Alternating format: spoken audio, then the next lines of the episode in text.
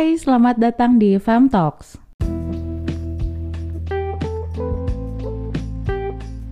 Halo semuanya, kembali lagi di podcast episode keempat. Kali ini ada yang beda. Kalau misalkan teman-teman nanya kenapa di podcast ini nggak ada suara Anissa dan di podcast selanjutnya nggak ada suara Aing, itu karena kita sudah terpisahkan jarak antara Bandung dan Jakarta jadi mau nggak mau harus tag podcast sendiri-sendiri gitu. Tapi nggak apa-apa yang penting value-nya tetap tersampaikan untuk teman-teman semua yang dengerin podcast ini. Hampir lupa aku pengen ngucapin minal aizin wal faizin buat teman-teman yang dengerin podcast ini. Khususnya mungkin buat dia. Cile dia. Enggak kok guys. Kita cuman temenan aja. Tapi ya mungkin kayak temenan rasa pacar kali ya. Gak jauh kayak rasa-rasa friendzone gitu. Aku kemarin sempat bikin question and answer di Instagram tentang friendzone. Dan jawabannya cukup menarik. Ada yang 4 tahun di friendzonein, ada yang akhirnya ditinggalin gitu karena dia punya pacar gitu setelah 4 tahun menjalin friendzone gitu kan. Ada yang karma karena asalnya nge-friendzonein terus ujung-ujungnya dia di friendzonein sama orang yang dia suka gitu Terus ada yang sampai 10 tahun friendzone. Coba bayangin Jay, dipikir-pikir ya 10 tahun tuh kayaknya cicilan KPR udah lunas gitu kan. Lah ini 10 tahun masih friendzonean atau udah menjalin hubungan yang lebih baik? Sayang coy, 10 tahun tuh bukan waktu yang singkat kalau menurut aku. Kasian banget, sedih jadinya. Terus sebenarnya nih ya kalau ngebahas topik ini tuh aku sangat-sangat semangat karena jujur ini relate banget sama kehidupan aku pribadi. Dan ya uh, kalau teman-teman deket aku pasti tahu deh aku pernah di friendzonin dan pernah ngefriendzonin gitu kan. Apalagi Anissa nih dia pasti tahu banget cerita ketika aku ngefriendzonin dan ketika di friendzonin gitu. Kalau masih ada yang bingung nih dari teman-teman semua sebenarnya friendzone tuh macam apa sih kak? Gitu kan gini, aku analogikan uh, ada satu orang perempuan dan satu orang laki-laki gitu kan. Nah, dia tuh temenan sebenarnya, tapi salah satunya tuh punya rasa, terus dipendem, nggak berani ngungkapin karena takut ada penolakan. Yang ujung-ujungnya kayak ya udahlah temenan aja gitu, udah nyaman ada di posisi ini juga gitu. Atau ada juga nih yang udah sama-sama suka, tapi nggak mau berkomitmen biar bebas deket sama siapa pun katanya gitu kan. Dan katanya juga ada yang bilang kalau misalkan mereka nih dari friendzonan terus memilih untuk yaudah akhirnya kita pacaran tuh rasanya akan berubah. Iya nggak sih? Ada yang kayak gitu nggak? Teman-teman ada yang ngalamin kayak gitu nggak? Kalau aku pribadi nih ya jujur uh, sebelum memutuskan untuk friendzone dan ngefriendzonin gitu kan aku ada dua ketakutan sebenarnya kenapa aku bisa ada di tahap friendzone dan ngefriendzonin gitu. Yang pertama, takut kalau nantinya ditolak terus jadi canggung. Sama-sama nggak enak, terus malah jadi jauh gitu kan. Uh, yang asalnya deket, temenan deket, banget akrab, terus tiba-tiba berjarak cuman gara-gara perasaan. Yang kedua, terus kalau misalkan ternyata dia juga punya perasaan yang sama sama aku. Kemudian kita jadian ya, takut nanti rasanya jadi berubah. Aku setuju sih itu karena aku kayak meyakini ya momen-momen PDKT tuh lebih uh, lebih enak gitu ketimbang pas pacaran. Iya gak sih? Kalau aku sih kayak gitu. Nggak tahu ya kalau teman-teman kalau misalnya ada yang ada yang sama mungkin ini akan jadi relate banget sih.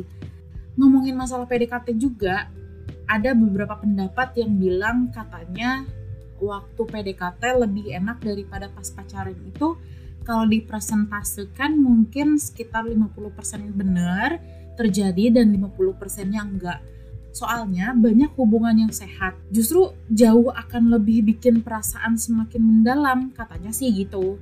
Meski hmm, memang sebenarnya nggak ngejamin apa pun sih, nggak akan ngejamin nggak ditinggalin juga kan. Nah kalau kasusnya takut berkomitmen, ada beberapa orang yang mungkin punya trust issue atau sebelumnya pernah ada yang coba ngatur-ngatur gitu kan di dalam hubungannya atau bahkan pernah ada di toxic relationship. jadinya kayak semacam trauma gitu loh ada ketakutan-ketakutan gitu. Nggak mau kalau harusnya nggak mau kalau ujung-ujungnya harus dibatasi dalam kehidupannya. Jadi memilih untuk kayak ya udahlah temenan aja banyak juga nih orang-orang yang memilih untuk friendzone karena nggak mau berkomitmen kan. Kalau aku pribadi nggak mau berkomitmen karena kebayang nggak sih? Udah tahu buluk-buluknya teman kita tuh kayak gimana gitu. Ya ketika dia marah kayak gimana? Ketika dia uh, lagi misalkan ketika dia lagi rungsingnya kayak gimana gitu ya? Lagi emosinya kayak gimana gitu? Kebayang gak sih kayak nggak mau ribet gitu dan nggak mau ada kewajiban tertentu dari suatu komitmen itu. Kalau aku sih kayak gitu. Tapi aku yakin aku nggak sendiri kok yang takut dan gak mau berkomitmen gitu. Kalau gitu kenapa nggak HTSan aja sih kakak? Kan kalau hubungan tanpa status biasanya tuh bisa jadi saling mengutarakan perasaan gitu ya. Atau ya cukup sama-sama tahu lah ya dia suka aku suka tapi ada dealing semacam komitmen yang tidak juga memberatkan atau tetap berhubungan seperti itu juga gitu. Nggak usah ada status apa pun meskipun harus melibatkan perasaan dan tetap bebas deket sama siapa pun. Kasusnya sih kalau HTSan kayak gitu ya. Kalau kata aku sih bisa aja. Cuma yang jadi pertanyaan, apakah dia punya perasaan yang sama dengan aku atau enggak? Karena enggak semua orang itu cukup berani untuk menerima kalau misalkan akhirnya ditolak kan. Dan enggak mau gitu kalau jadi harus jauh atau jadi ya nggak enak gitu. Temenannya jadi asalnya deket jadi jauh gitu. Ya pokoknya nggak nyaman lah gitu. Terus kan kadang juga ada yang salah nangkep sinyal. Kayak kelihatannya nih orang ini tuh tertarik sama kita dan ada arah mau ke hubungan yang lebih serius gitu. Tapi tuh ternyata enggak gitu. Dia memang benar-benar cuma nyaman aja sama kita gitu. Atau kemungkinan terburuknya nih orang ini bahkan cuma manfaatin kamu doang coy cuman manfaatin kita doang kan kita nggak tahu.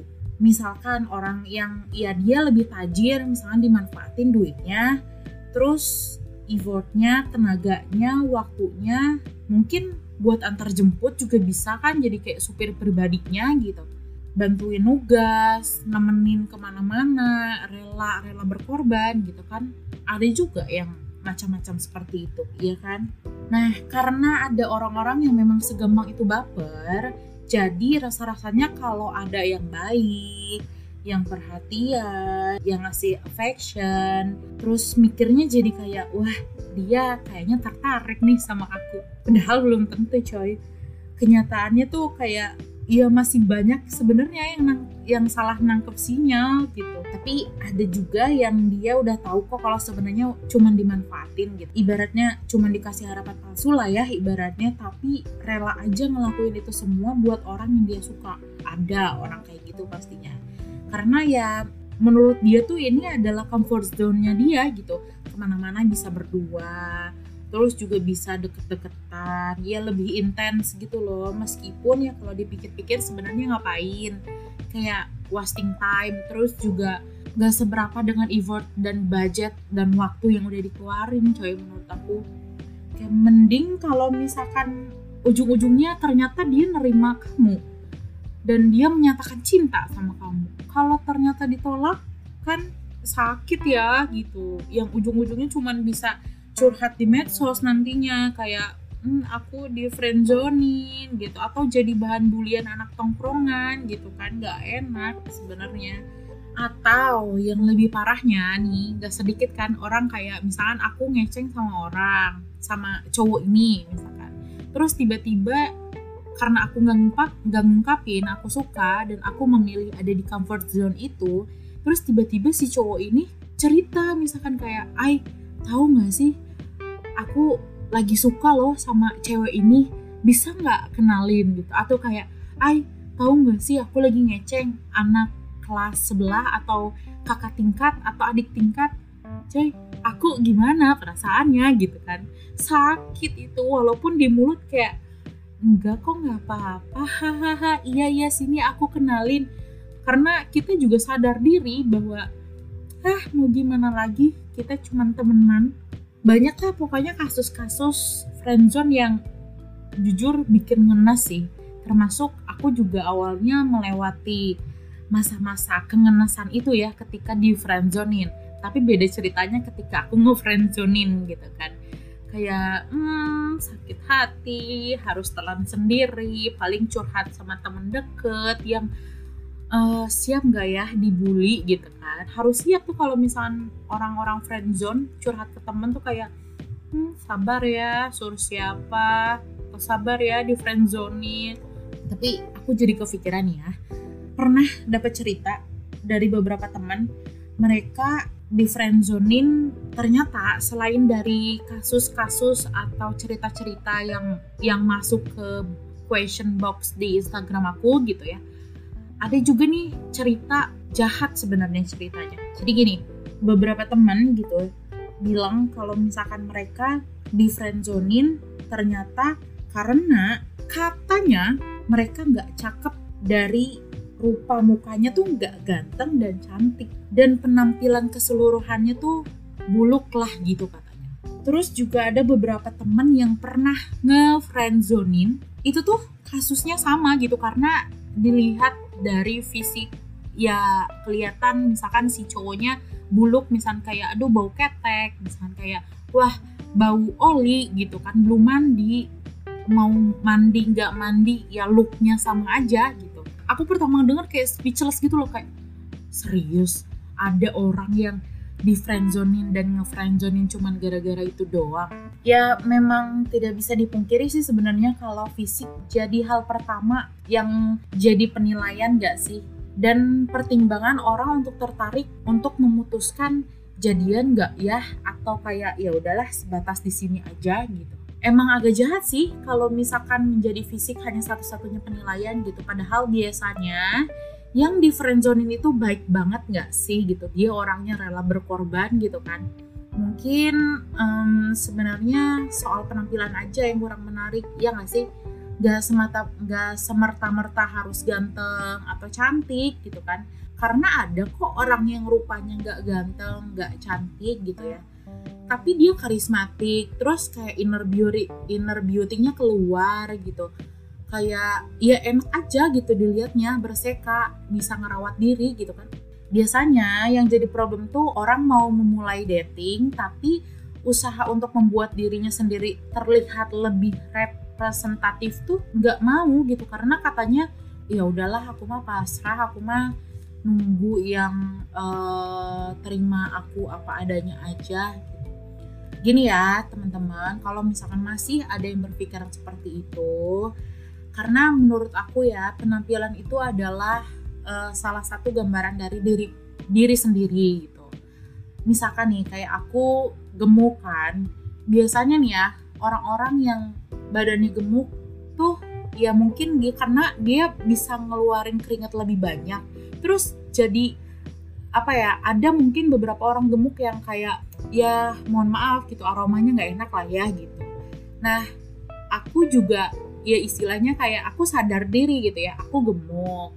Minimal aku pakai parfum supaya ya nggak terlalu bau misal ketika aku berkeringat atau aku coba coba apa bersihin badan atau aku coba rawat kuku kayak gitu gitu macam-macam yang hal-hal sepele gitu. Tapi ya sebenarnya ujung-ujungnya untuk diri kita sendiri gitu. Jadi jangan beranggapan bahwa misalkan nih kamu mau dating tapi nggak ada upaya untuk merubah diri gitu.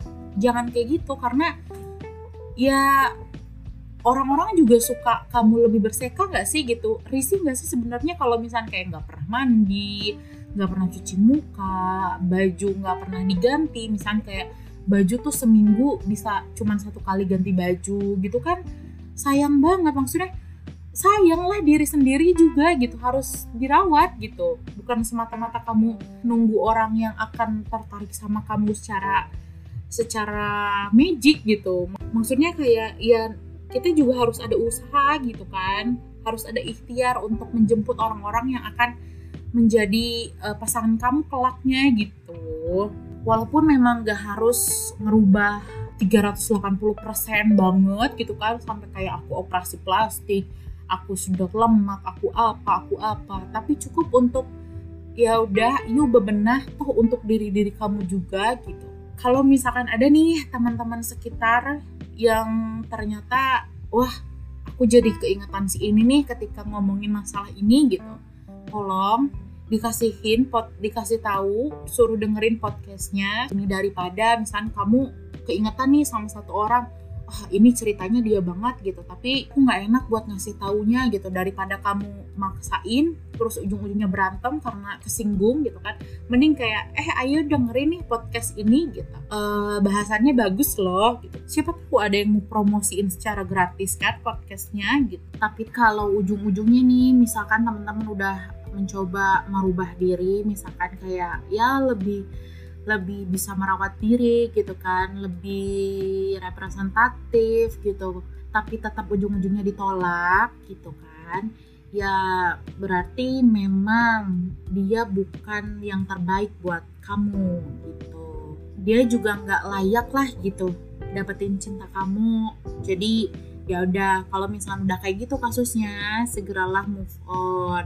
Segeralah mencari orang-orang yang mungkin bisa lebih welcome sama kamu gitu kan. Atau bisa aja kayak ah udah ah nggak mau dulu mikirin masalah percintaan gitu.